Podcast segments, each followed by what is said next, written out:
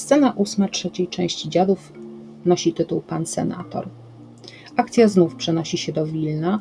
Będziemy mogli w tej scenie zobaczyć senatora w działaniu. Do tej pory w scenie pierwszej mówiło się o jego działaniach. W scenie 6 zobaczyliśmy sen senatora, a w scenie 8 występuje senator w otoczeniu swoich ludzi, złych tak jak on. Są to doktor, Pelikan i Bajków.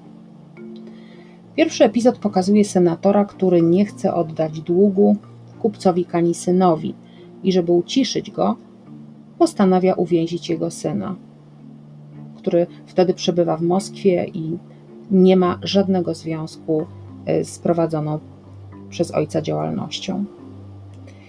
Następnie ludzie senatora zdają mu relację ze sprawy Rollisona, który pobity, torturowany, nie chciał złożyć żadnych zeznań. Z postacią Rollisona wiąże się też postać jego matki. Dostała się ona przed oblicze Nowosilcowa, by błagać go o to, aby mogła zobaczyć syna, w najlepszym razie, żeby go uwolnił. Tragizm losu pani Rollison wynika z faktu, że jest niewidoma, a syn utrzymywał ją ze swojego szczupłego dochodu, uczył innych. Nowosilcow udaje przed nią, że nic nie wie, a pani Rollison mu wierzy, bo chce wierzyć. Jest wobec kobiety cyniczny, ale pohamowuje swoje emocje, bo pani Rollison przyszła do niego, ponieważ wstawiła się za nią księżna, a przy rozmowie obecna jest także panna z Towarzystwa Nowosilcowa. Senator obiecuje, że zapozna się ze sprawą Rollisona, a po wyjściu matki, więźnia, doktor podsuwa mu pomysł, żeby zdjąć deski z okien w celi chłopca, bo zostały tam umieszczone, ponieważ Rollison pod wpływem cierpienia chciał wyskoczyć z okna, a jego cela znajdowała się na 3. piętrze.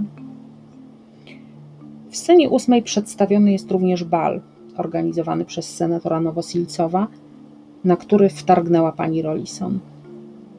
Dowiedziała się bowiem, że jej dziecko nie żyje. Jest zrozpaczona, szaleje, wręcz gotowa jest zabić senatora Nowosilcowa. Posuwa się nawet do bluźnierstwa i mówi: gdzie ty? Znajdę cię, mózgi na bruku rozbiję, jak mój syn. Ha, tyranie, syn mój, syn nie żyje. Wyrzucili go oknem, czy ty masz sumienie? Syna mego tam z góry na bruk, na kamienie. Ha, ty pijaku stary, zbryzgany krwią tylu niewiniątek, pójdź. Gdzie ty, krokodylu?